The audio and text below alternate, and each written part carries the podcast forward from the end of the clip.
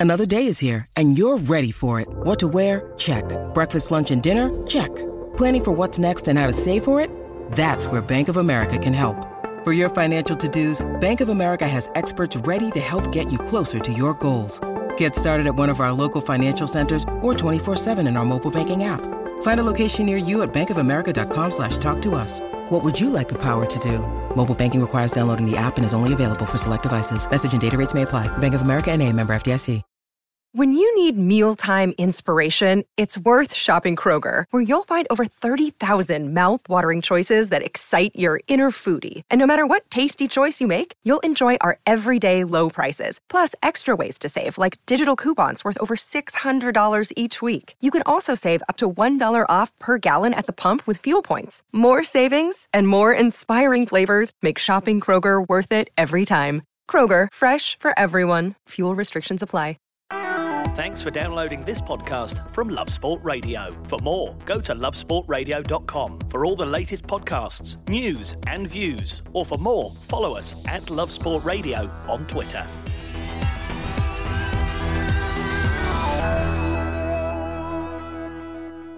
Hello and welcome to the West Ham Fan Show here on Love Sport Radio. You're with me, Johnny Burrow, and I am with James Jones and Frankie Levin of West Ham World. Gents, how are we? Very good, thanks. You good? Yep, Yeah. surviving. A weird week for West Ham. We talked about the Everton game last week and we called it the inconsistency derby. Two teams with very good squads, but who you never quite know which side is going to turn up. West Ham seemed to decide not really to turn up at all, and the Everton side, who rolled into East London, looked pretty impressive. Yeah, it was uh, fr- from a West Ham point of view, it was a disgrace. Uh, that's the only way I can really put it. I don't know how Frankie feels about it, but you know, as we've banged on about on this show for so many weeks now, we're unbeaten since beginning of Christmas at home, and you know, we really felt as if you know, okay, I'm not a big fan of us finishing seventh and have to start our season in July next year, but at the same time. You've got to, you know, you've got to strive to be as, as, as good as you possibly can in that league, particularly outside the top six. You know, everyone says it's a, it's, it's a mini league within the Premier League. You know, outside the top six, and you know you want to be the best of that. And that was a good opportunity for us to, okay, perhaps not finish in the top six, uh, in, uh, finish seventh, but put a little bit of daylight between us and Everton because they were two points behind us, and then and then almost secure a minimum of a top ten finish with a win on Saturday. And they rocked up, and they just clearly didn't know what didn't know what they were doing. And the problem I've got is that after two or three minutes, it was quite clear that Pellegrini got it completely wrong, completely wrong Mm. with his setup. I don't know why he dropped Noble. Um, I don't know. I don't know why Perez was starting. We have not seen him for about three months, and suddenly he's on the starting starting eleven. Um, and he got it completely wrong. And, and my problem here is that he didn't change it. He didn't. He didn't even try to change it until half time. And the second half was a little bit better, but you know, all we did was stop Everton from from attacking us as much as they did in the first half. And you know, by then they probably taken their foot off the gas. Everton completely deserved the win. No, one hundred percent deserved it, and we we were awful, absolutely awful. Yeah, I mean, like you said, our home form has been fantastic of late. Um, and going into this one, we were quite optimistic. But then when I saw that lineup, you had Perez starting, Noble wasn't starting, Obiang was was in for him. Um, yeah, like you said, Pellegrini got the formation completely wrong at the weekend and the tactics. And their midfielder Gomez completely ran the show. Mm, Um, yeah. Declan Rice really struggled because Obiang was just a passenger the whole game. So Rice was trying to cover two positions. Um, as you said, Perez couldn't couldn't couldn't even control the football in the Premier League. So I don't know what he's what he's even doing here. Um, but no, it just so it was such a an then, annoying. Frankie. of to be honest, when we signed Perez, I was actually I thought that's a decent bit of business. Four million. Um, didn't get his chance at Arsenal. I think he'll be quite a good signing for us, but he just hasn't. He's been really disappointing, and I think that's his career pretty much at West Ham up now. So we talked a lot about the fact that Pellegrini got this one wrong. He certainly did nine shots on target in the first half for Mm. Everton, which is terrifying. That's the most at the London Stadium in the Premier League in recent memory. What would you have changed if you were picking the team? If you were setting the formation, what would you have done differently? See, there was a problem because we had a couple of injuries um, that not many fans knew about. Anderson was out, um, Nasri was out late, but again, he hasn't included Antonio. He's been one of our best players in the past two or three games, and he took him off at half time in our last home game when he was probably our best player, and that was confusing. And he hasn't started him again, so I don't know why he doesn't want to start Antonio, but I would have started one up top on Arnautovic, played Antonio on the wing, um, and played Lanzini more central because Lanzini out wide was completely ineffective, and that's not what his best position is. I think, I think for me, a lot of people have, um, have Mark Noble for me has been a bit of an unsung hero for us this season, particularly alongside Declan Rice. England call up. Uh, I mean, I've been no. I've, I've, been banging that drum for so many years, but I don't think it's going to happen now. But no, I, I, do think that he has been a bit of an unsung hero. At the beginning of the season, he wasn't great, but a, a lot of people don't realise that Declan Rice's form has, has kind of been thanks to the support he's had from Mark Noble in midfield. Um, and you know, he's Mark Noble's been allowed to, allowed Declan Rice to sort of play his game and sort of sit deep a little bit and mm. then roam a little bit and you know break up play. But against Everton, without Noble there, Declan Rice looked lost, as you said, Frankie. You know, he, he looked, he was ineffective. You know, he, sometimes you know he was running around like headless chicken, didn't really know what to do.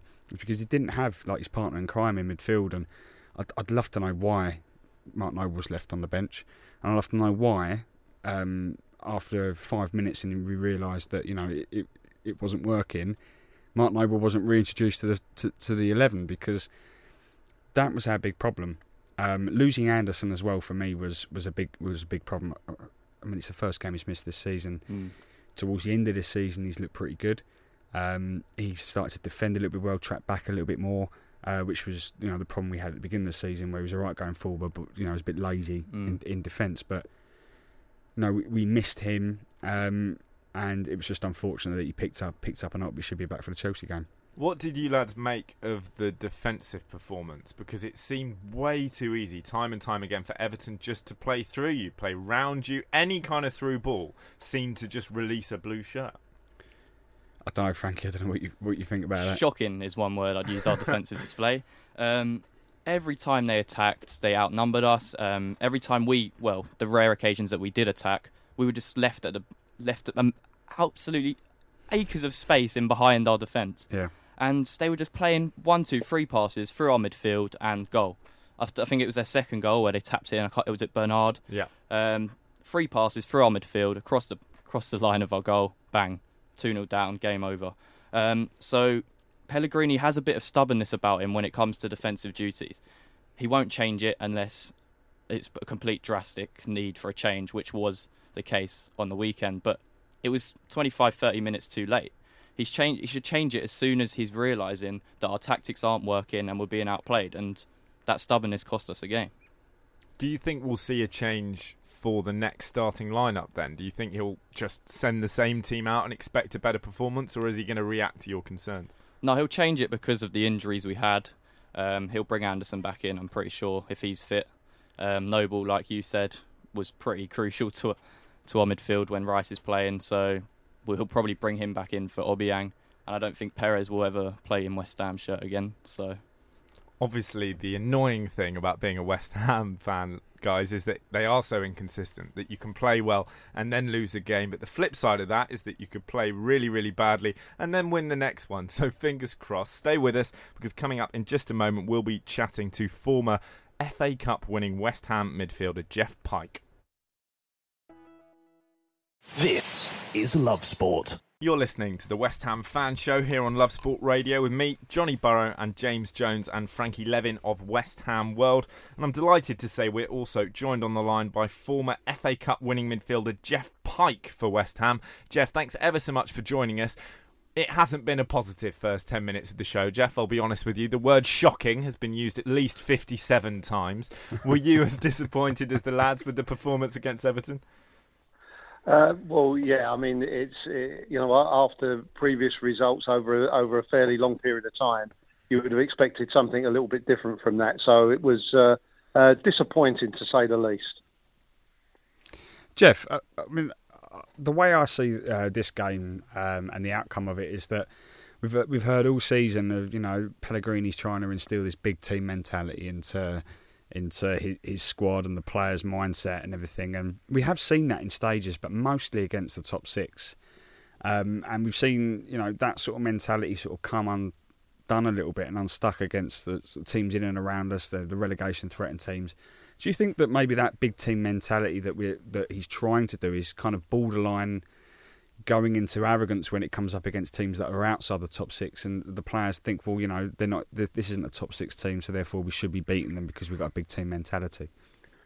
Uh, I, I, think I think that's really difficult to, to answer the question based around you know what what do we really know about that. Uh, the, the, the the challenge for me is uh, around how do we how do we maintain uh, some momentum when we get a, a decent result? But you know because the the the the results have been up and down. There's never been any real consistency around performance, and whether that's to do with team changes, injuries, or certain individuals within the team that potentially might be going elsewhere or to another continent, uh, might have upset the apple cart a little bit. But uh, you know, when you, you I, I, was I was in the uh, the, the club a, a, few weeks back, working with one of the guys that's doing his pro license at the moment, uh, a lad called Liam Manning, and who's uh, assistant with Steve Potts with the under 23s, and you see the the stuff that's going on at that level, and you would suggest that. Uh, there, there is that, that that team cohesion, that team mentality. You know, and the, and the, the lads are all uh, working and singing from the same hymn sheet. But once they get to that first team level, I'm not sure whether that continues over. Is it is it based around the fact that there's certain individuals that are upsetting the apple cart a little bit? Jeff, from what you've seen so far this season, um, with Pellegrini coming in and the signings he made, what do you think is the biggest issue at the club in terms of our weakest point, and where do you think we need to strengthen in the summer? Um, well, it, it's interesting because uh, I was with uh, Trevor Brooking, Alvin Martin, and Phil Parkes a week or ten days ago at a, a Q&A uh, we did down in Norfolk somewhere in the outer street, uh, outer reaches of uh, Norfolk, and uh, one of the Trevor commented on the fact that he thought that the defence had got better and stronger, and in free play that potentially is the case but um, the, the, the facts and figures and the statistics say that West Ham are the, are the worst in the Premier League at defending corners. Mm-hmm. Uh, you know, so if you if you're conceding a lot of goals from uh, def- defending against set plays or corners, especially, then you're always on the back foot and you're always chasing a game. Jeff, one thing that James mentioned right at the beginning of the show is just how important Mark Noble is to this team and how he allows Declan Rice to play his game more effectively. Not just this season, but looking at Noble's career at West Ham as a whole, how important has he been as a servant for the club? Oh, it's it's massive. Uh, you, when you look at uh, the the makeup of the team, and you know, I mean, it, it's changed dr- drastically over the years that, that Mark's been in the first team in, in the respect of overseas players, etc., etc. Uh, he's the only real one that the fans have got any affinity with to a degree because he, he comes out of Upton Park. He lived around the corner. I can remember him walking home after his first team debut with his mates. Uh, you know, so he, he has an affinity with the, with the fans and he, he, he upholds the, the tradition of, of West Ham and the way West Ham play. Uh, and yes, he, he, gives he gives that freedom or he gives that opportunity for Declan to, to flourish in that midfield. And when Declan made his uh, made his full England debut the other day, I thought it was excellent. You know, so there, there's there's there's a a, a, a, a spine in there that is that is pretty decent, you know. But how long Mark will be able to continue to play and be able to do what he wants and be able to help Declan out is another matter. Jeff, what should, what should we be looking to achieve for the for the remainder of this season? Do you think that? I mean, we're five points away from seventh now, um, so that might be a little bit out of reach given the fixtures we've got remaining. But you know, there's still an opportunity to finish in the top ten. I mean, what what, do you think we should be looking to achieve over the next sort of five or six fixtures? Well, there's there's a couple of things here, and one of the one of the questions that came up was uh, at this function that we went to recently, this Q and A, was the uh, the changing of the, the team makeup when we get to, to uh, cup games, and so uh, there was a real strong emphasis from the people in the audience, and certainly from the the panel, the four of us, saying that West Ham should be playing their strongest team in the cup games because mm-hmm. in reality that might be the only area of uh, success that they might get is through a cup run and potentially get into a, to a final of some kind because a lot of the teams play their, their, their younger players to help them develop. Uh, so I, th- I, think one, I think that that's a, that's something that I think West Ham should be aiming for. But in reality, you know, when you look at the the finance and the the impact of the top six, if that's what you want to call them, then to actually break into any of that, then there needs to be a major, major influx of finance to be able to do that and to be able to attract those uh, those bigger name players to the club. And I'm not sure that that will happen over over over the next maybe two to three years or however long that takes before someone comes in and buys a club for mega money. I think you're absolutely bang on about the cup runs, Jeff, because it's also just about giving the fans something to cheer, isn't it? I mean, in a season like this, where if they don't get seventh, an FA Cup run that doesn't end against lower league opposition, I'm not even going to name them, uh, does give the fans something to get behind. It's been lovely chatting to you, Jeff. Just before we let you get going, I'm afraid I've got to put you on the spot. It's Chelsea coming up. Score prediction? Well, uh, I, I, don't usually uh, predict scores, and uh, the, and I'm pretty useless at predicting them. Uh, so am I, mate. I wouldn't but, worry. um, but I, I, I, would think, uh, with, and that's not being disrespectful to anybody at the club, but I think Chelsea are probably uh, favourites to win the game. but I would like to think that we might be able to scrape a draw out of it, and if anything more than that, will be a bonus. Wonderful. Well, you heard it here first, Jeff. Lovely to speak to you. Thanks for your time. Jeff Pike there, FA Cup winning former West Ham midfielder. Great to chat to him. Stay with us here on the West Ham Fan Show because coming up, how do you solve a problem like Arnautovic? This is Love Sport. It's the West Ham fan show here on Love Sport Radio. And at the weekend against Everton, it wasn't just the performance, wasn't just the result that was disappointing, to be honest, because there were also off pitch concerns involving the fans and a certain player that have given Pellegrini and you two cause for concern. Yeah, well, Arnautovic was taken off in the second half um, and supposedly had a run in with a fan when he was taken off. When um, we say run in, Frankie, what, what, are we a talking? verbal spat, shall we say? Spat. Um, he had a polite conversation. Yeah, um, but he again he was just one of the sort of nine or ten players that were put very poor in that game, um, and he did get a lot of stick when he came off. There was a lot of boos from the fans, um, and it does look like his time at West Ham is really coming to an end now, and I think we're gonna struggle to cash in for as much as we wanted to in the summer for him because there's not there's not going to be many clubs that interested anymore because his form's gone off and his head just doesn't look in football right now. The problem I've got with this is that regardless of whether fans want him to leave, um, uh, I completely get you know the way things happened in January was you know it was it was out of order from him to, to even try and push a move publicly. It was out of order from his brother, his agent, to to keep going uh, the way he did publicly to push that move to China. But at the end of the day, he is the player in our in our team at the moment that when he's on his game will score us goals. Mm. And at the moment, we may as well not play him for the rest of the season because if the fans aren't going to be behind him, why is he going to play for the football club? Because why is he going to play for the fans?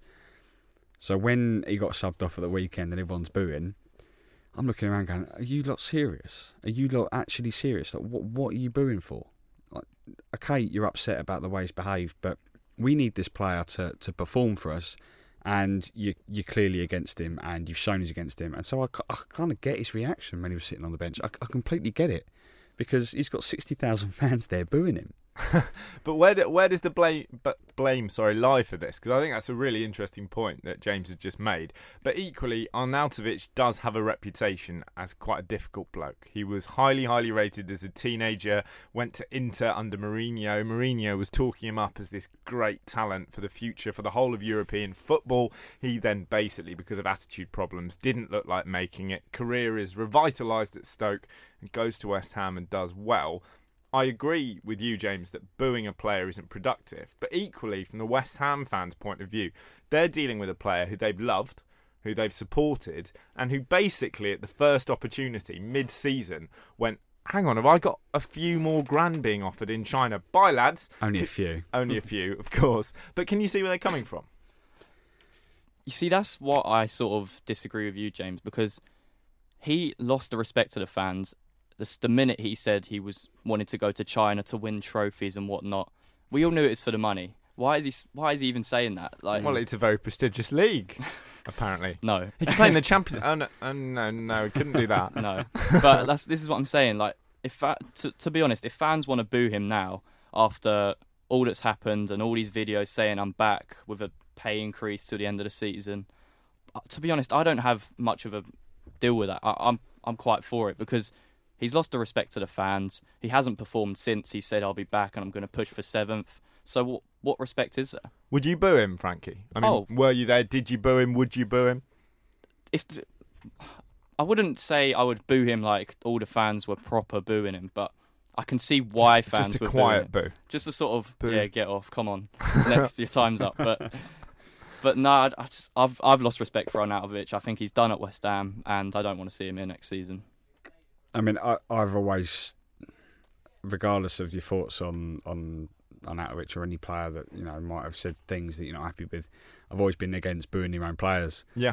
um, because you find it has a negative effect. In, in the case of Arnautovic, it's a, it's a special case in that you know he's asked to leave, he wanted to leave, he didn't leave, but I suppose the the issue with Arnautovic is that you know after that Wimbledon defeat, it comes out. I mean, the PR, the massive like mess up from the club in terms of PR. Like what is it? Mm. Ten minutes after the, we lose to Wimbledon, in the Cup, yeah. suddenly it's like, oh, look who signed the new contract, and it's like, no, no, no, no this is not. um, so, but he's come out going, I'm back. I'm going to do this. I'm going to do that. You know, I can't wait to play again in front of the fans. And then the, he, he plays in front of the fans. He's, he hasn't been very good ever since ever since that moment. But then Mm. the fans boo him, and it's like, well, how do you expect him to start sco- uh, scoring goals for us and wanting to score goals for us and playing well when you're booing him? I get it. Um, he's not.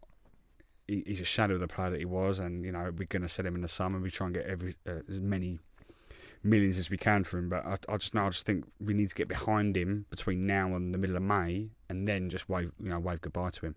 Yeah, I mean it's it's very similar to the conversation we were having, James, after the Huddersfield game, where we were saying that actually when the atmosphere at the London Stadium was negative when the team went down, the players didn't really play well at all. And as soon as they got one goal back, the crowd got up, the players got up as well. And actually, I take your point because even if Arnautovic is being hopeless, even if he's behaved badly, if you shout at him and tell him he's rubbish, he's not going to do a good job. He's not going to play for you.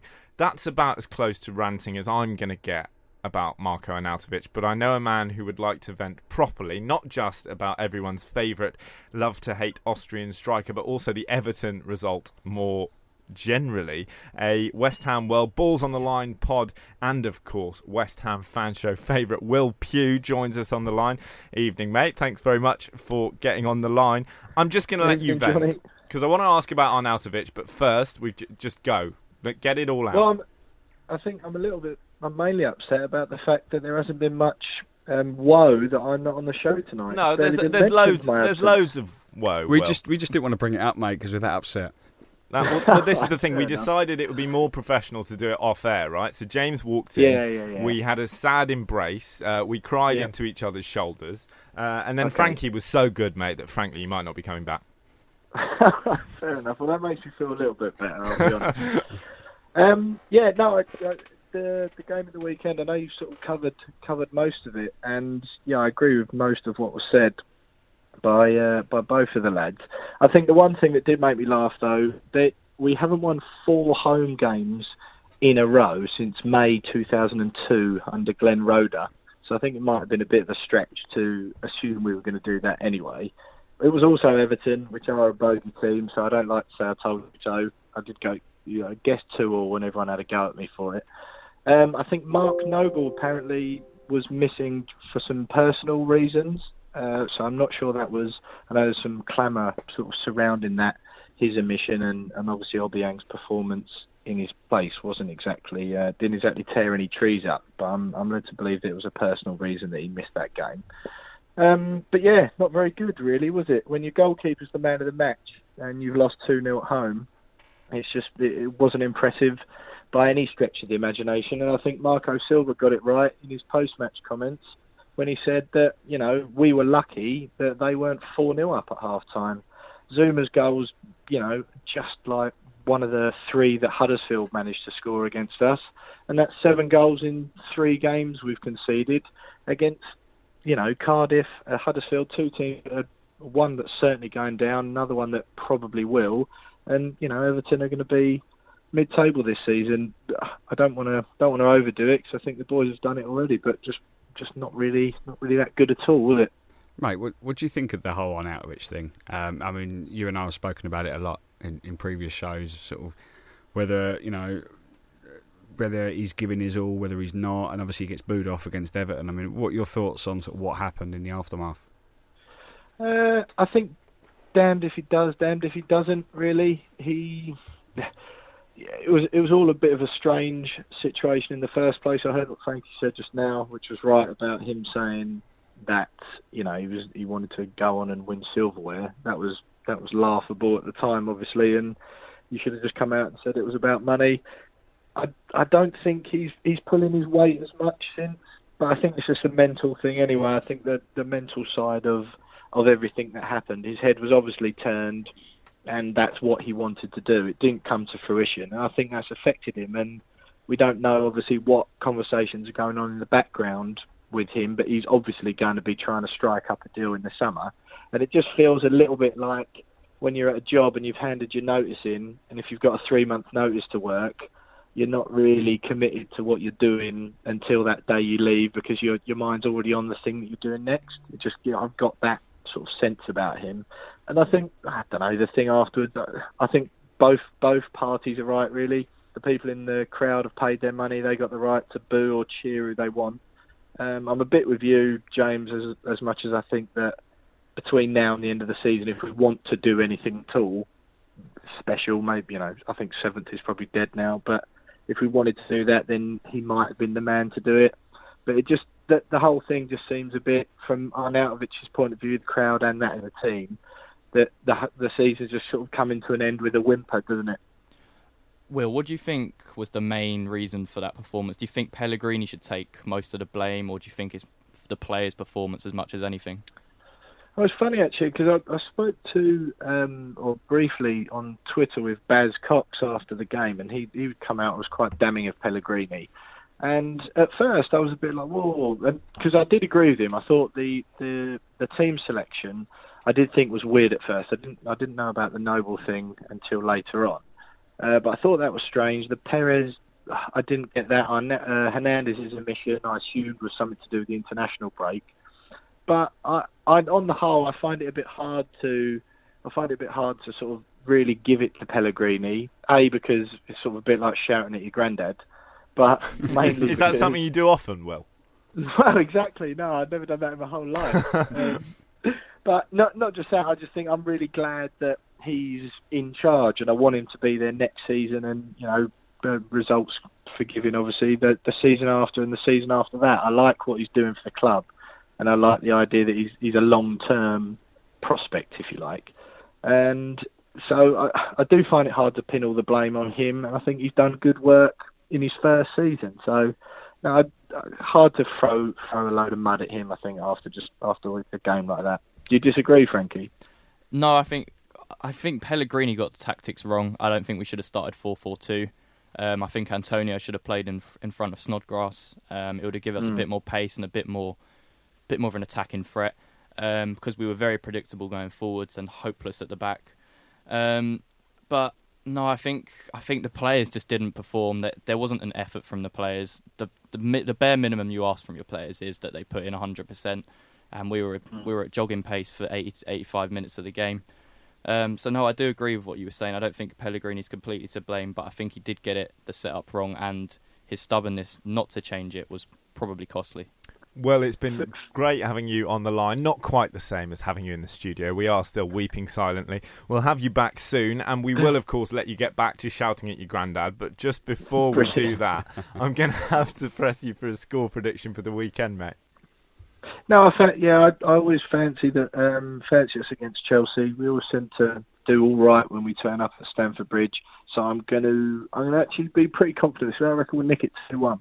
Nick it 2 1. He's a confident man. He's a West Ham fan show man, and he'll be back with us before long. Will Pugh of Balls on the Line pod there. Thanks ever so much for calling in. Well, now, we've heard a lot about players who could be leaving the club, not least Arnautovic, and coming up, we'll talk about a few who could be signing for West Ham.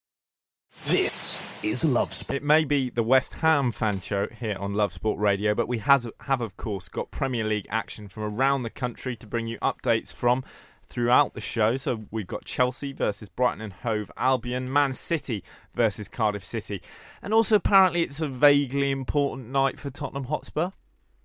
Um, nah, it's not even televised. It can't be that important. I've heard something about there's a new bit of grass somewhere in Mhm. North London, and everyone's getting very excited. Don't know what you're talking about. Um, something going on in North London, and um, yeah, it's.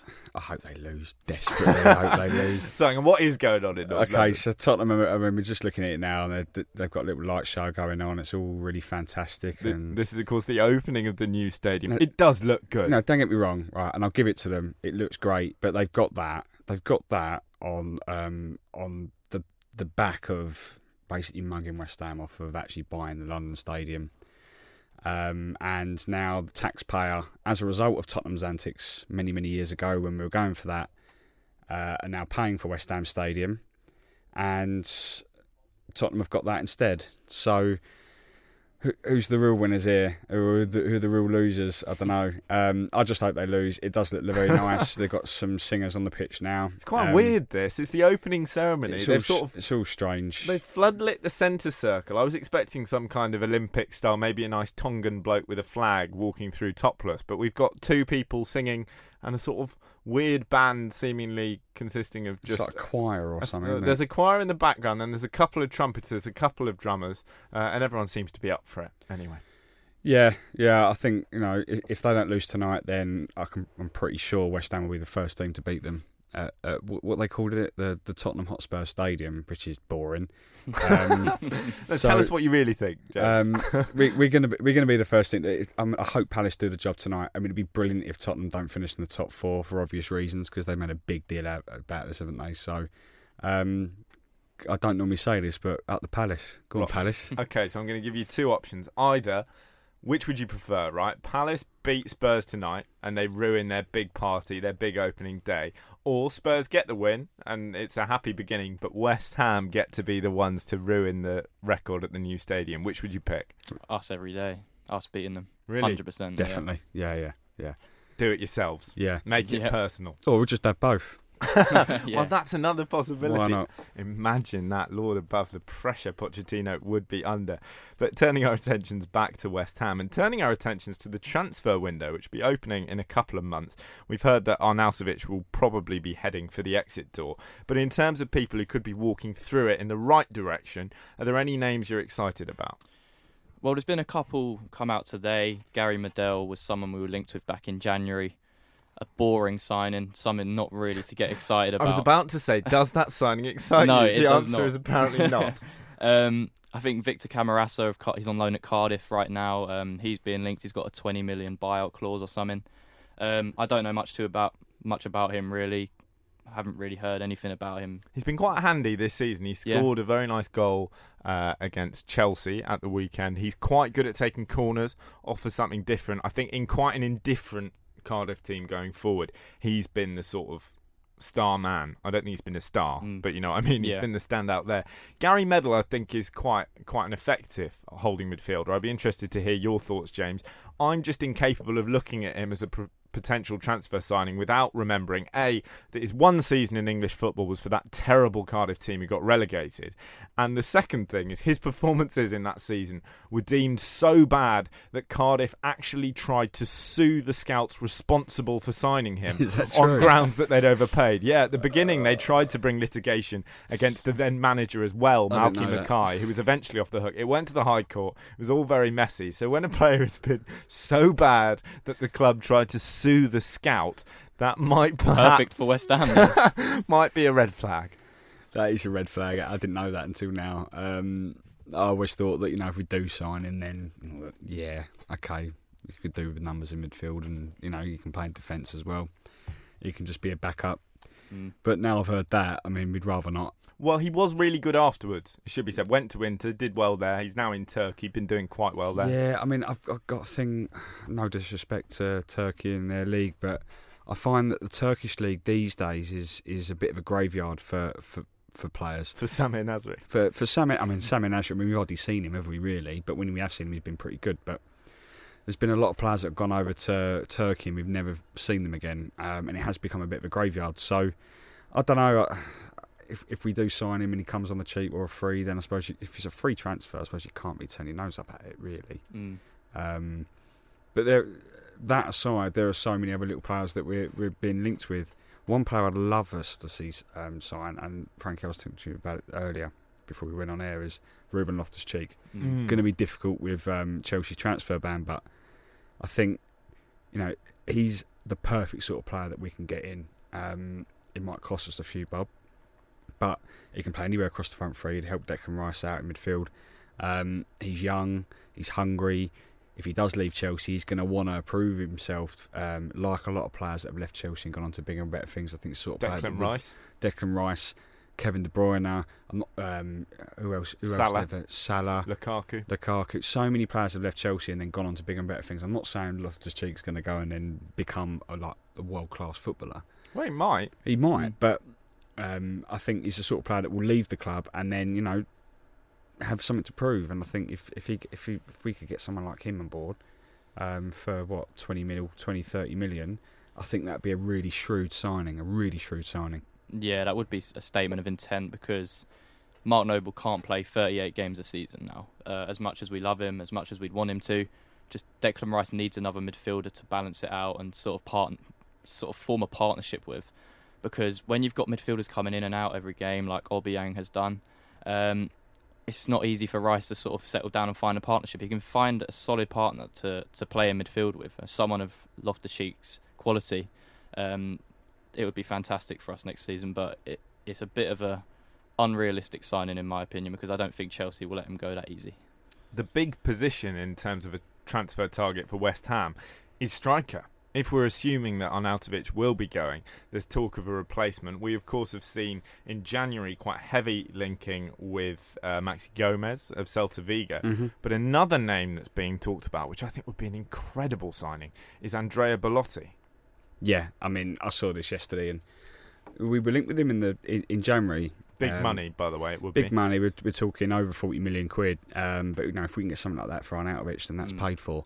Um, but Belotti, I mean, he was an absolute beast on Football Manager a few years ago. Um, yeah, he's, he's ruined many You- an evening for You- me. Yeah, um, but I mean, he's 25 now. You get the feeling that he probably needs a move away from, from Italy to really fulfil his potential. But he's hit double figures in goals for the last four years With that, for Torino. do you think he's possibly dining out on a couple of years ago? So this year, currently, he's got 10 in Serie A. Last year, he got 10 in Serie A. That's a respectable, respectable return, one in Mhm. three. But it's 16 17 season where everyone started really talking about him. He was linked to Chelsea, to United. He scored 26 in 35. He got eight assists. Yeah. If you can get him repeating that kind of form, he will be absolutely unbelievable. Yeah, I think I think he'd, he'd be he'd be the the statement of intent. I think that the club needs, and he would be unbelievable. You know, he's he's quick, he's strong, he can certainly finish, as you can see by his goal record for Torino. Um, and he at, at 25, he's still got you know the best the best you know, his best years ahead of him.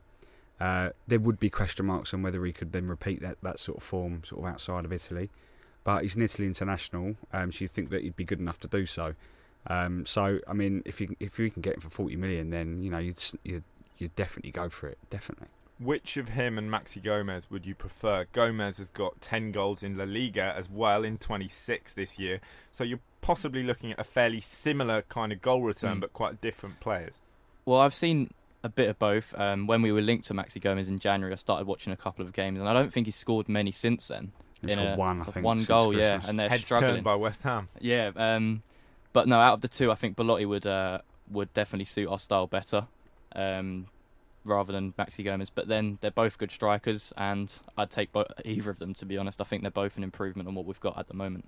And the encouraging thing for West Ham is that these aren't sort of slight transfer rumours. They're not- not the kind of link where you hear it and you go, nah. The Maxi Gomez link isn't going away. He scored 18 goals in La Liga last year, and the Belotti one doesn't seem hopeless. So it could be a quite encouraging summer again. Well, I, I heard yesterday that Belotti was upset that he didn't get a move in in January uh, to West Ham. Apparently, we, we Oh, wanted really? to buy him, and Torino Torino were a little bit. Uh, they were like, no, he's not going in the middle of the season, and he was a little bit upset about that. Obviously, that wasn't made public, but behind the scenes, he was a little bit annoyed that it wasn't entertained. So I, was, you know, I reckon if we could go in there early doors in the summer and go right, okay, here's your money.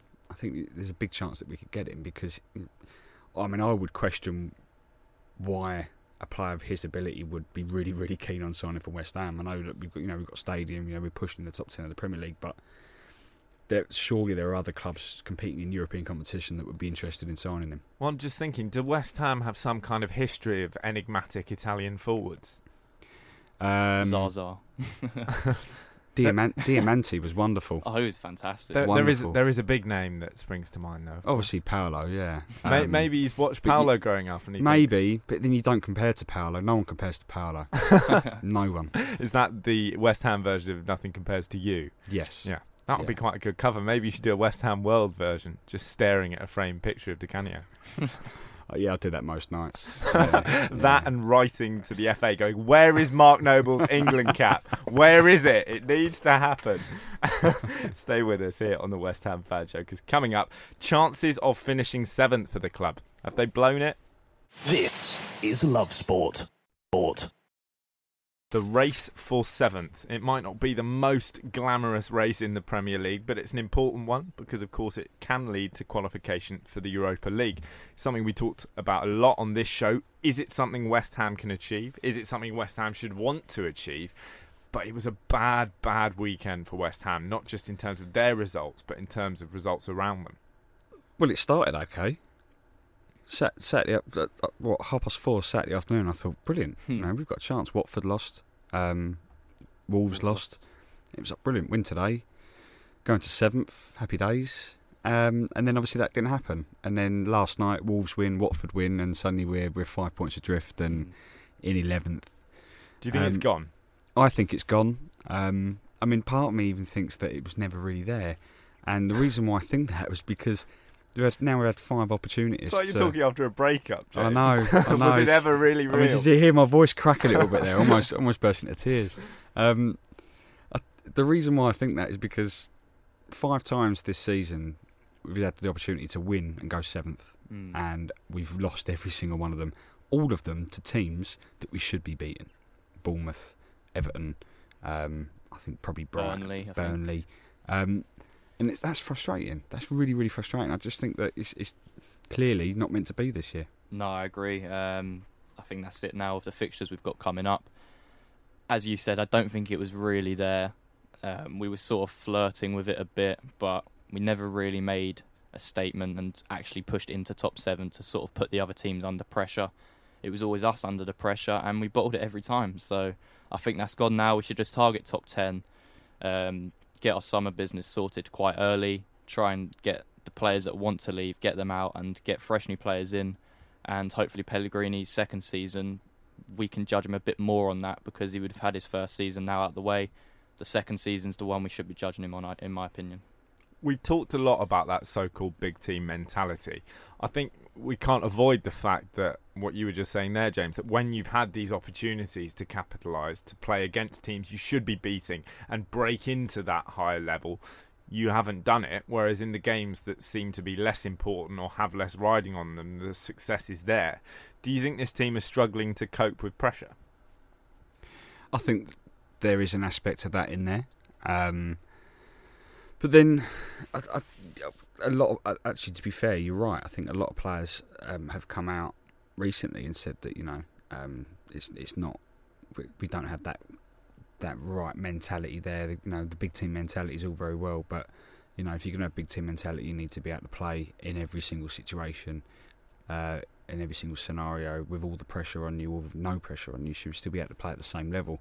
Uh, clearly, they haven't got that. I don't know whether it's a case of it's been Pellegrini's tried to instill a lot of that too much too soon on them. In that it's been, you know, here I am, you know, world class manager. I've won the Premier League before. Um, this is how I want you to play. This is how you want you to think. Um, go off and do it. Uh, and then after a while, they've gone, oh, oh blimey, no, no, I don't know how to do this. Um, it's worked in stages, and we've seen it work. You know, it's not as if we've only beaten the top six this year. We have beaten, you know, teams around us, Yeah. um, but it's not been consistent enough, and I think that's the issue. Um, and I think you're right, Frankie, in that the second season is is going to be the one that we judge Pellegrini on because he'll have had two summers in terms of a transfer window. I think last summer the hundred million pound outlay was laying the foundations for what's to come. Um, and we have had our, our bad luck with injuries, which seems to be every year forever that we always have injuries to key players. So by next season we'll have Yarmolenko back and hopefully a batch, you know, a batch of players at the club that want to play for us. A quick goal update from the Etihad. You got to feel for Cardiff. Six minutes in, it's City one, Cardiff nil. Could be a long night for the Bluebirds. Kevin De Bruyne making it one very, very early on the assist there from Aymeric Laporte.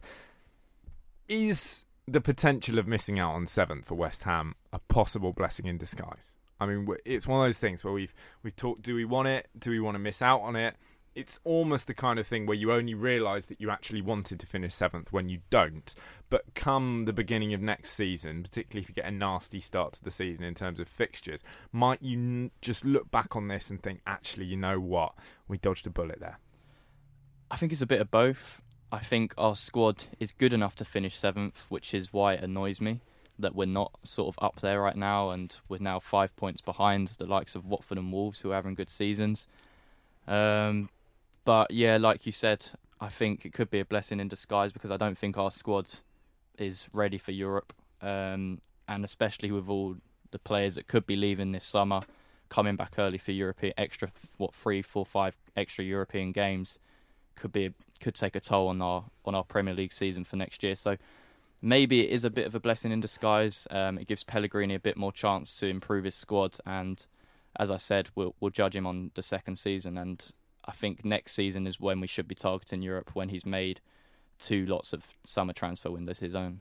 I yeah, I agree with that. And I think we've spoken before um, that it's all very well finishing seventh, and you know you got you can say, oh, yeah, we finished seventh that year, but yeah, what happened the following year? We you, you started your season on the third of Jan- uh, July, uh, and you got beat by the Romanian giants of Astra Ju- Juriju, however you say it. Very nicely pronounced. Um, thank you. And uh, I mean, a lot of people, uh, you know, laugh at us for the whole Astra thing. Um, I'd rather not go through that again, even if Astra are quite, you know, quite a good side. so weird this. One of my, my housemates girl I know he said one of my housemates girlfriends. If she's listening he's just got the one. But my housemate's girlfriend is called Astra and I find it so odd hearing beaten by Astra. You think what what's going on? Yeah, I don't know what to say to that, but no, I just think that you know, just the last thing we need is, I mean, given what's happened previously, and we, we've seen it with Everton last year, Burnley this season. It tends to ruin the rest of your season if you have to go into the Europa League in those sort of early qualifiers, the first qualifying round. Have to do three or four rounds before you get to the, the group stage. Um, I just don't think we need that. You know what we should have done um, and we touched on it earlier. We should have prioritised the FA Cup, and we should have gone and won the FA Cup and gone straight into the group stages. If, if we, if the club wants to be in the European competition, we need to forget trying to finish seventh, and and trying to then get through all the qualifiers and start your season in June or whatever it is, and actually go and try and win a trophy. Try and win the League Cup or the Carabao Cup. That's the most attainable trophy Mm. there is to win. And the club, and, and this season, I know you know we got you know we weren't lucky with a draw in the Carabao Cup in terms of we got Tottenham, but like come on, let's do it. Let's do it with the way we can Give it a actually bit- celebrate it, a bit of glory, you know, rather than go, oh, you know, we just well we finished seventh. And when you lads look at the current team still in the FA Cup, do you look at that and think actually there is there is a possibility there? If we were still in this, we could have won it.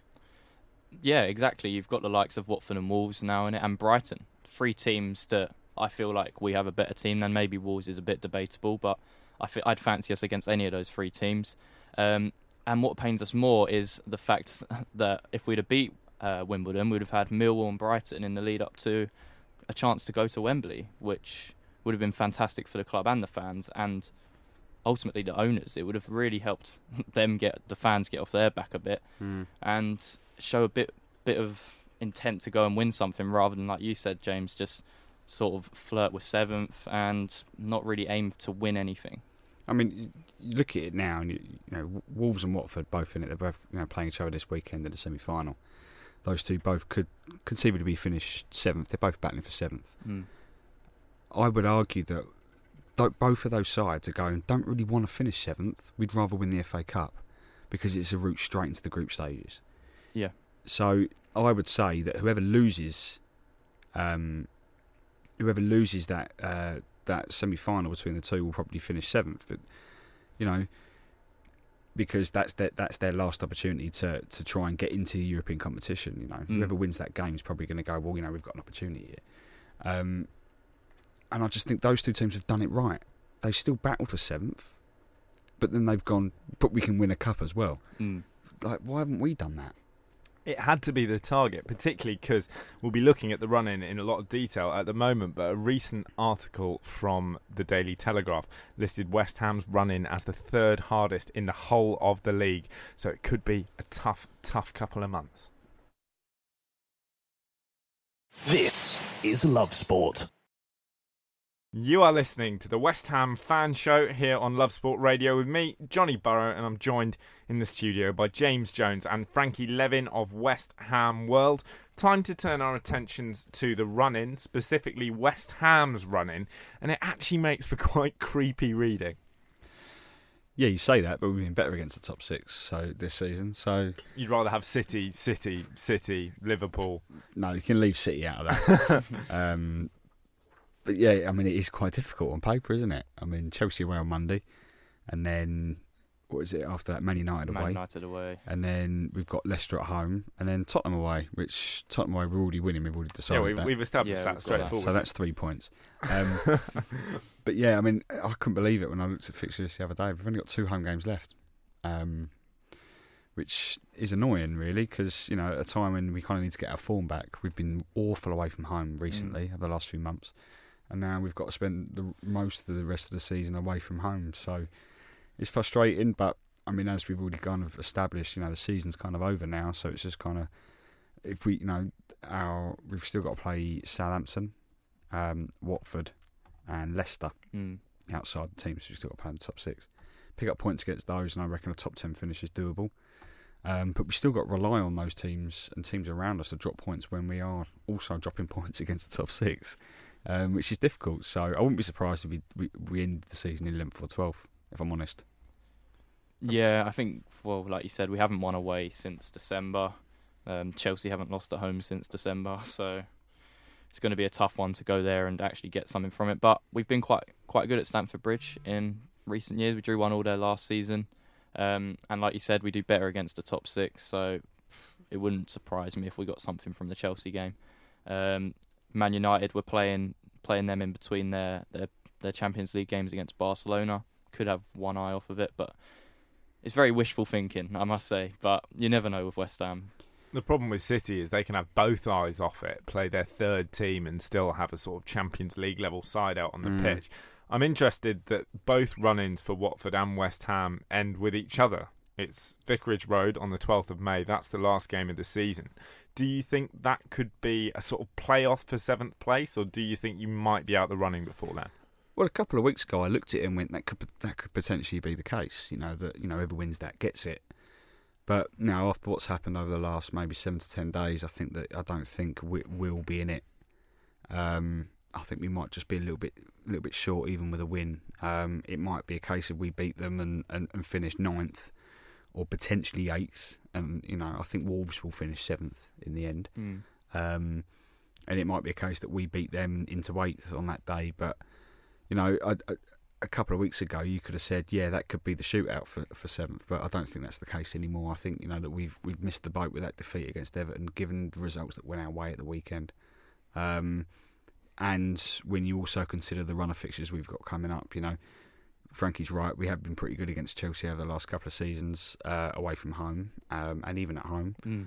Um, but you know, Chelsea is, they've still got a huge opportunity to finish in the top four. They can't really afford not to finish in the top four this season. Do you think they will? Uh, I, It's looking pretty tough for them now. it's looking tough. Um, it, it's difficult to say. I mean, you know, Sarri doesn't like changing from his tactics, weirdly enough. Um, and it seems at this stage of the season, a lot of teams are beginning to cotton onto that and uh, trying to expose that a little bit, which is working against them a little bit. But it seems worryingly simple, doesn't it? That if you stick a bloke on Jorginho, Chelsea suddenly aren't going to play. Uh, they're currently nil nil with Brighton. The other scores are City 1 0 up against Cardiff. And for that grand opening, the upset is still on the cards. It's Tottenham nil, Crystal Palace nil. Of course, the guys in the st- in the studio with me are really supporting Spurs. They want them to enjoy their big evening and just have a really nice start to life in their new home. Uh, I don't know who else you got in the studio, but uh, yeah, not over here. Um, yeah, come Palace.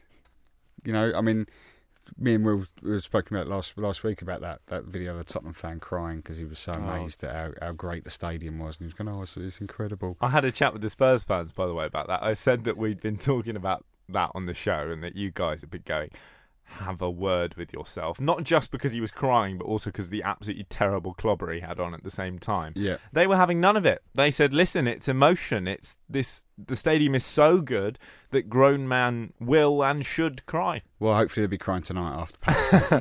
For very I different won't have reasons. that. I, I don't get that at all. I don't get that at all. You can't cry over a stadium. But you Like could cry, stadium. You can cry if you've le- left the stadium. and you I mean, I cry cry over a game, couldn't you? You can cry over a, yeah a game that means something. Um, you can cry when you leave a stadium. You know, I, I will openly admit I cried on when we left Upton Park.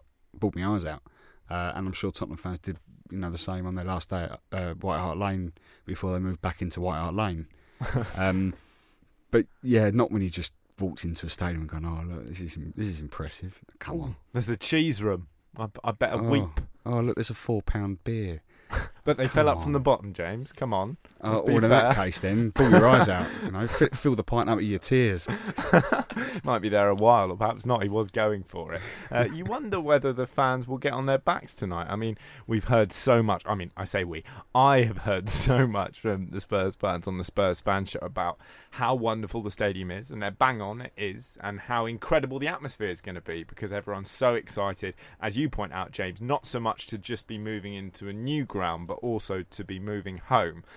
But this is a big game. It's an absolutely huge evening for Spurs. The result is vitally important. The form they're on is shoddy at best. And you just think if it gets to 65 70, it's still nil nil, let alone Crystal Palace leading.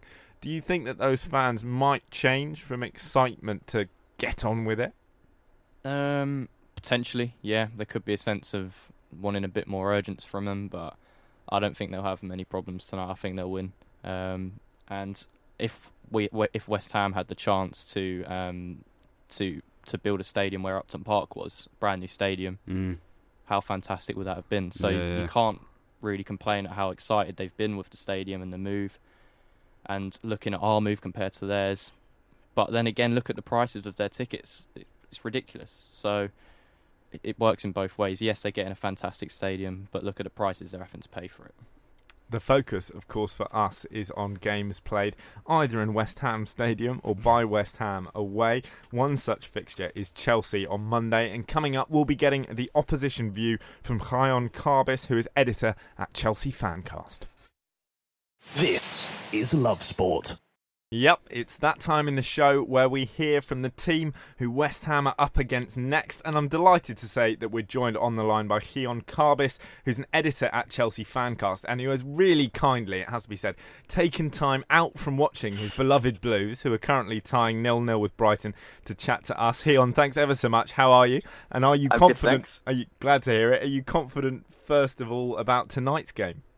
Uh, about tonight's game, I think yes, uh, purely because Sarri's been far more creative, far more intuitive, and far more adaptive with the lineup. I think he's made seven changes tonight, which is um, quite immense. It's an immense number for the Premier League, particularly given his sub- uh, stubbornness and um, recent narrow-mindedness. And I think that in the early stages of this game, it's probably been one of the most fluid uh, renditions of Sarri ball that we've seen in the second half of this season. So from that aspect, I am quite optimistic for this game, particularly given the fact that Brighton have an FA Cup semi-final to look forward towards on the weekend. But uh, uh, you know, focusing on Monday night against yourselves, I'm not so confident of a of a result on that occasion. Keon, um, I think you know you just touched on it there. That you know, Richard Sarri's been quite stubborn, quite narrow-minded. in This, I mean, pretty much for the entire season. Really, he's not really strayed away from from what he believes in and what's working and what isn't working. You know, I mean, what are your thoughts on Sarri i- i- in in that respect? Do you think that you know, he deserves another crack at it next season, you know, depending on whether you do finish in the top four or not, or you, would you rather see the back of him regardless? To be honest with you, I'd rather see the back of him, and purely because when he when he was appointed Chelsea manager, he said that his primary responsibility was to improve the players that he had at his disposal. And he wasn't particularly interested by the transfer market. And now it seems that sort of the rhetoric, the narrative has changed to Sarri will only be able to fully implement his desired style of play with the necessary um, additions in terms of technical players who are well attuned to playing free flowing, expansive football. So that's one primary contradiction already. And secondly, it's almost as if that he's been so narrow minded and so sort of loyal to a system that hasn't got the best out of his players. It's quite bizarre, and, and, and particularly since the turn of the year, my my problems with Sarri was predominantly more with the performances rather than the results. But of late, you've seen uh, a sudden, quite a sudden deterioration in results. Of course, I think most notably the six 0 demolition of the Etihad, the four 0 defeat at the Vitality, but even in games such as the two 0 defeat at the Emirates to Arsenal, the two 0 defeat at Goodison, the one one draw against Wolves you know, we were devoid of imagination, devoid of intuition, devoid of any creativity. There's no enterprise. And, you know, this is an individual who was brought to the club to institute attractive, free flowing, expansive football. And there's anything but that at the moment. And, you know, particularly if the transfer ban does come into effect, then, you know, that's almost a, a, an insurmountable impediment to any potential success. So it is quite worrying in that regard. And I think that's probably um, sort of the, the reasoning behind. Um, my, uh, my, my my stance at the moment. Keon, um, regards to Callum Hudson-Odoi, um, he's he's been heavily in, in the media recently, uh, given his fantastic performance for England, arguably their best player the other day. Um, he starts tonight for the first time. Do you think he's almost been bullied into starting him there? Well, yes, I do, but I think it's almost justifiably so, considering the fact that you have Willian and Pedro, who are both aging, despite the fact they've been tremendous servants to the club. We have to recognise that their their influence is dwindling in that regard. Um, you know, you, you, you look at the, the statistical output of Pedro this season, and he's having the best goal scoring season he's had in the Premier League, but his overall um, influence, you know, sort of beyond the remit of the final third of the pitch. I think you can fit, it's fair to say that, that, that that's uh, dwindling. And considering, of course, the uncertainty that surrounds Eden Hazard's immediate future, you know, this is a time where Chelsea should be looking to build for the future, particularly um, taking the transfer ban into account with Callum Hudson-Odoi at the heart uh, of that um, future, not you know an individual whose whose immediate future is fraught with great uh, uncertainty due to the intensified uh, interest from Bayern Munich and also murmurs of other European clubs looking at him. And you know we should be we should be entrusting him with significant involvement, more frequent involvement in the Premier League, is almost an indication of the value in which the club placed in him, of the faith in which the club faith in him. And you know, Chelsea, uh, as you all well know, that our, our, our record at youth integration isn't particularly favourable. And I think Callum Hudson That's one way of putting it, Keon. Yeah, yeah, exactly. it's quite diplomatic of me if I do say so myself, but uh, you know, it's it, this is an opportunity with the likes of Callum Hudson-Odoi, with Ethan Ampadu. You look at Mason Mount and Reece James, who are thriving out on loan. Um, given sort of the current economic circumstances of the club as well, the recent financial pragmatism, the uncertainty with Roman Abramovich, this is the most opportune moment in Chelsea's uh, recent history to make purposeful strides in youth development. And I think it would be a, a, a complete waste if if Callum Hudson-Odoi isn't convinced to stay at the club, and I think it'll be a decision that will rue for many years to come. No, you're absolutely spot on, Keon. And as an England fan, it's just fantastic to see him starting in the Premier League. Looking at that upcoming game against West Ham, obviously Hudson-Odoi could feature there. He could be an issue for the Hammers. But from the Chelsea perspective, is there anyone in that West Ham squad who worries you? Um, I think it's an interesting question. I think what I'm most concerned about is the treatment that Declan Rice and Mark Noble will give to Jorginho. In, all, in all honesty, um, purely because, of course, I think people can uh, can sort of sense that our reliance on um, on Jorginho is palpable. It's quite excessive, and even Cardiff demonstrated it, and they were mightily unfortunate at the weekend not to beat us in, in many ways. But they recognised the importance of nullifying Jorginho and also restricting David Luiz's capability of playing um, long balls. It's been a, a quite a, a, good source for us tonight. And in recent weeks, we've seen that a lot of Chelsea's goals have stemmed from David Luiz playing incisive passes from the back. And if you can limit those two players, you know, considering the fact that Declan Rice and, and Mark Noble, although they are quite technically gifted, they are also very physical, sort of very abrasive. They'll contain the space. They'll do the dirty work necessary. And I think that's probably my most my, my most significant concern uh, ahead of Monday night is the fact that if you two manage, uh, if those two manage to negate the influence of Jorginho, then essentially you negate Chelsea.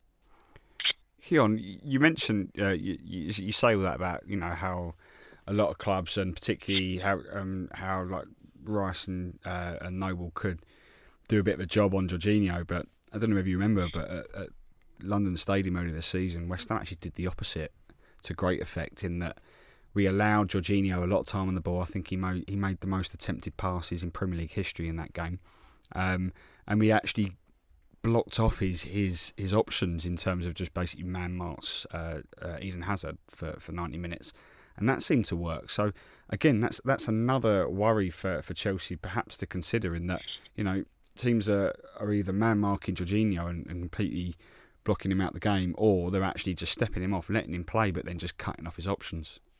Mm, I think that's a pertinent point. Hopefully, if Sarri learns his lessons from tonight and recent um, fixtures, that he'll choose his starting eleven based on merit as opposed to his uh, preference. And you know, hopefully, we'll see increased mobility and increased fluidity in that team on Monday night. You know, if you look at the likes of Ruben Loftus-Cheek, um, Callum Hudson-Odoi, people who are capable of going in behind, exploiting that space and drawing players out of position. Um, but yeah, I think I think you raised a very very pertinent point there, uh, James. Considering the fact that you know Jorginho has been restricted in his influence, but I think to counter your point, you have to recognise that particularly in recent games against um, West Ham, that we've totaled an immense number of shots, and I think particularly in the last three league games, then you know the draw earlier in the season, the, the, the nil-nil at the London Stadium, even the one-one at Stamford Bridge last season, and um, the defeat uh, in the 2016-17 um, uh, season as well. There's just the, the number of shots that we amassed and, and failed to score, and it's been a very familiar narrative for Chelsea this season. Create chances, you know, you could argue about how purposeful they are, but create chances, fail to score, um, the opposition take the lead, and only twice this season has Chelsea have come back, um, from behind to win a game, and coincidentally, both of those were against Cardiff, and one was uh, completely unjustifiable. So you know, it is an interesting. I don't know dynamic. what you're talking about, Keon. Unjustified. Whatever next. Uh, it's been lovely. I have to say, it, it, it, did make the scenes the away end all the more enjoyable, though. Yeah, and everyone loves watching Neil Warnock absolutely lose his rag. So that was that was quite something. Keon, it's been lovely speaking to you. Can I press you for a score prediction for the West Ham game? Oh goodness me! Uh, probably a score draw, I'll say. Score draw. He's not a confident man. Keon, you've just got a lot more popular in the studio, mate. Thanks ever so much for joining us. Keon Carbis there, who is editor at Chelsea Fancast.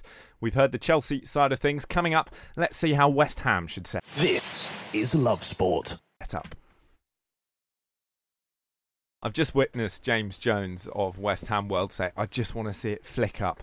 Crystal Palace 1, Spurs nil. We've been discussing the possibility of a former Hammer turning out for uh, Palace, possibly being the person to sink Spurs on their big day. Could it happen?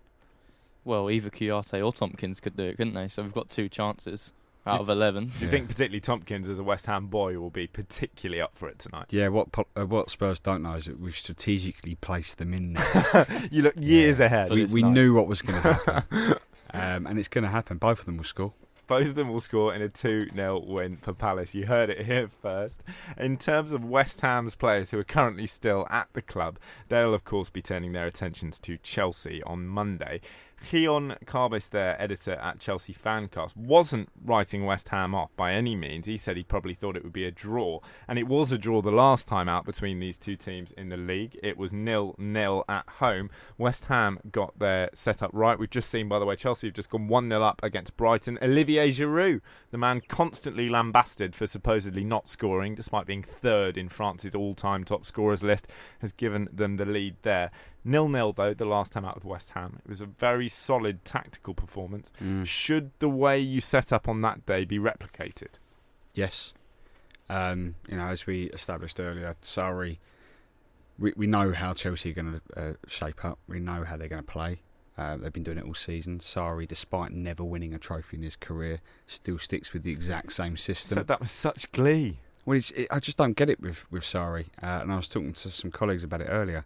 He's never won a trophy. Do you think it's because it's fashionable and it's kind of hipster football? Yeah, but at what point do you go? This isn't really working for me as a manager. I've not won anything, uh, and somehow he's managed to to land the, the Chelsea job with it. But you know that's probably another conversation. But I think we know how, how they're going to line up. We know how they play. We know how you know he likes to give Jorginho the ball and a little bit of freedom, you know, to try and pull the strings. And we perfectly dealt with that in a different way that other teams have done it. And I said uh, uh when Keon was on the phone a minute ago that you know we allowed Jorginho the ball, we allowed him to you know do what he wanted with it. We didn't really press him. We didn't do anything. But then what we did is we cut off his options. You know, we had two men on Hazard. Um, we had Willian covered. We had Pedro covered. So all their runners uh, were were covered. So Jorginho was literally left with the ball. You know, basically passing it back to us because we were intercepting. And I think you know if we can if we can replicate that, it'll be a lot harder at Stamford Bridge, admittedly. But if we can replicate that, then I see no reason why um, why we can't get a result of some kind. In that game, we played a midfield three of Rice, Noble, Obiang. Would you do the same again? Uh, I think so. Yeah. Um, I don't see why not. I think, particularly over the last few games, you know, the way that we've we've shaped up, you know, has left us vulnerable given the amount of goals that we conceded. Uh, and the way that we lined up against Everton, we've already spoken about, it just didn't work. So yeah, I would I would do that, and, and, and that was in a stage of the season where we were just beginning to start picking up some results after losing our first four games. I think the Chelsea result came just after the Everton win, which was mm-hmm. our first of the season. Yep. Um, and that was arguably one of our best performances of the season away from home. Um, so yeah, I would I would play that play that system. Another quick question: Arnautovic, would you start him? Oh, that is a great question. That's a massive um, question. I just, I, I don't know. I just don't know whether do, do we start him and then risk him and then boo him. Yeah, yeah why not? I've just been given an absolutely filthy look by James Jones of West Ham. I mean, a proper "I will stab you" off microphone glare. I do apologise. I didn't mean it. Um, no, I, I it's, it is a difficult one, and it's a good question, Frankie, uh, because you know you start him and he, he either plays out the skin because he's got something to prove, um, or you start him and we get nothing out of him like we have for the last couple of months, uh, or you start Hernandez, who for me I think was very harsh to drop him against Everton. I know he had to do a bit of travelling in the in the international break, but I, I personally I'd start Hernandez. I think he's he's the form player in that in that front three. Do you think he's as effective when he's not coming off the bench? Uh, perhaps not, but I think you know I don't think he started as many games as he's as he's come off the bench for us, mm. and not in a in a real sort of run of games to actually try and prove himself uh, from from the start from the start. So I'd start him. Uh, he came off the bench at Stamford Bridge last year and got us the point, mm. but this year I'd start him from the off.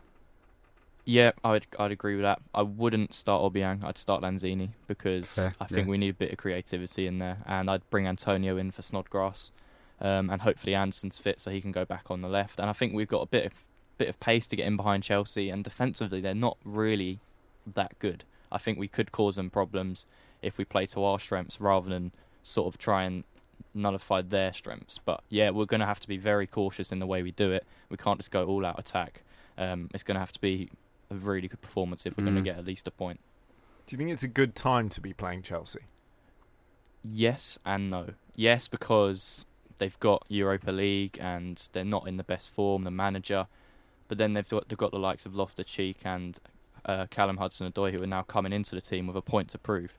And the games against the likes of West Ham are those sort of games where they'll be trying to get into the team for the remainder of the season. We also have to consider that you know, as I said before, they can't afford not to finish in the top four this year. No, it's absolutely crucial. Th- there's no guarantee that they're going to win the Europa League. No, and um, they definitely lose Hazard if they don't, whereas yeah, they only probably do if exactly. they get it. And it's still achievable for them, um, particularly in the way that Tottenham are playing at the moment. You know, I think it's what four defeats in their last five.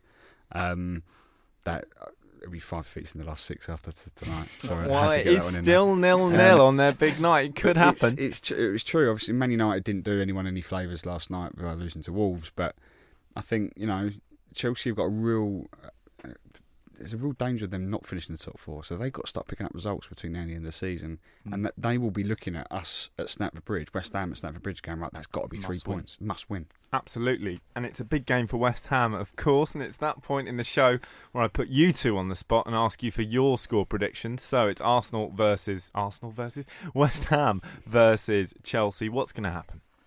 Um, I think we. My heart says one all. My head says about three 0 to Chelsea. I'm, I'm going to go two one West Ham. Two, we won't, we won't keep a clean sheet, never do. nah. But the three points could be there. Fingers crossed. Will Arnautovic feature? Will he get booed? Is that it for him in a West Ham shirt? I'm afraid you'll have to join us next week. Thanks for downloading this podcast from Love Sport Radio. For more, go to lovesportradio.com for all the latest podcasts, news, and views. Or for more, follow us at Love Sport Radio on Twitter.